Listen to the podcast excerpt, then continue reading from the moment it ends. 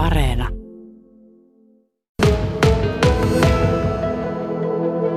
No minä ajattelen, että hirmu tärkeää jotenkin tässä kaikessa olisi jotenkin kuitenkin olla toiveikas ja pysyä niin kuin tässä hetkessä sillä tavalla, että muistaen, että enemmän on kuitenkin niitä asioita, mitkä on ennallaan kuin mitkä on muuttuneet. Korona on muuttanut meidän elämää paljon, mutta silti enemmän on sitä entistä. Huomio siinä, huomio siinä, mihin asioihin voi vaikuttaa tässä hetkessä ja lähtisi etsimään semmoisia uusia toimintamallia, uudenlaista sisältöä siihen elämään, jos ei pysty toteutumaan ihan entisellä tavalla.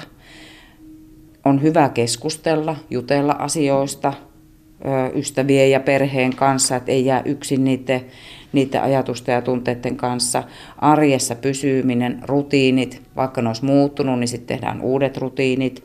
Ja, ja tota, sitten tietysti ajattelen, että tämä tämmöinen ahdistus on hyvin kehollinen kokemus, niin sen takia myöskin se väliintulo olisi hyvä tapahtua kehollisesti ja toiminnallisesti. Eli lähtee liikkeelle, tekee asioita käsillä, liikkuu, harrastaa. Se on tosi tärkeää.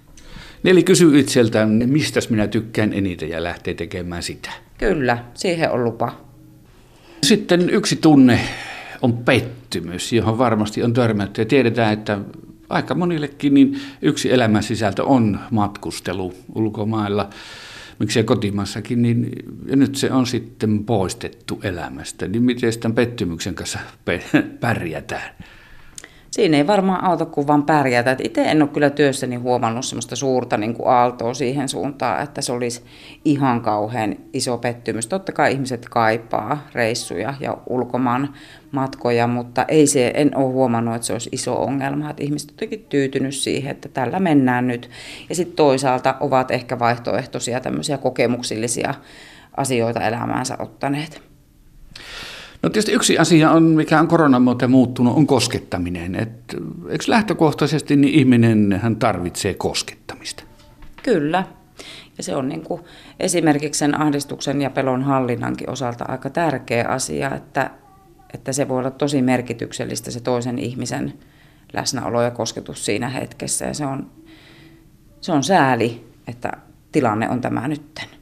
Kyllä se varmasti vaikuttaa. Suomalaiset ehkä vähän vähemmän kuitenkin koskettelee toisiaan tai ovat jotenkin läheisessä kontaktissa kuin ehkä tuolla Etelä-Euroopassa, mutta on se meillekin kuitenkin ihan selkeästi ominaista. Se on niin kuin iso asia väistyy elämästä tai muuttuu, ainakin muuttaa muotoonsa ehdottomasti. Mitä ajattelet siitä, kun toisaalta jo ennen koronaakin paljon vuosia, niin tämä ihmisten välinen keskinäinen kommunikointi on muuttunut. Jos ajatellaan, että vaikka viimeiset 10 000 vuotta niin ihmiset ovat kommunikoineet kasvokkain, katsoneet ja koskettaneet toisiansa, mutta sitten kun on tullut tämä digitaalinen maailman väliin, että jonkun härpäkkeiden välityksellä niin kommunikoidaan, niin miten se näyttää muutoksen? Onko se hyvä, paha, minkälainen se on? Ei se ole varmaan kumpaakaan. Minä ajattelen jotenkin, että se, miten niitä asioita tehdään, niin sillä on isompi merkitys kuin, että mitä tehdään. Että se on toisaalta sitten taas se, että jos näitä etäyhteyksiä, tekniikkaa ei olisi ollut vaikka tässä hetkessä käytettävissä, niin enpä tiedä, missä sitten oltaisiin.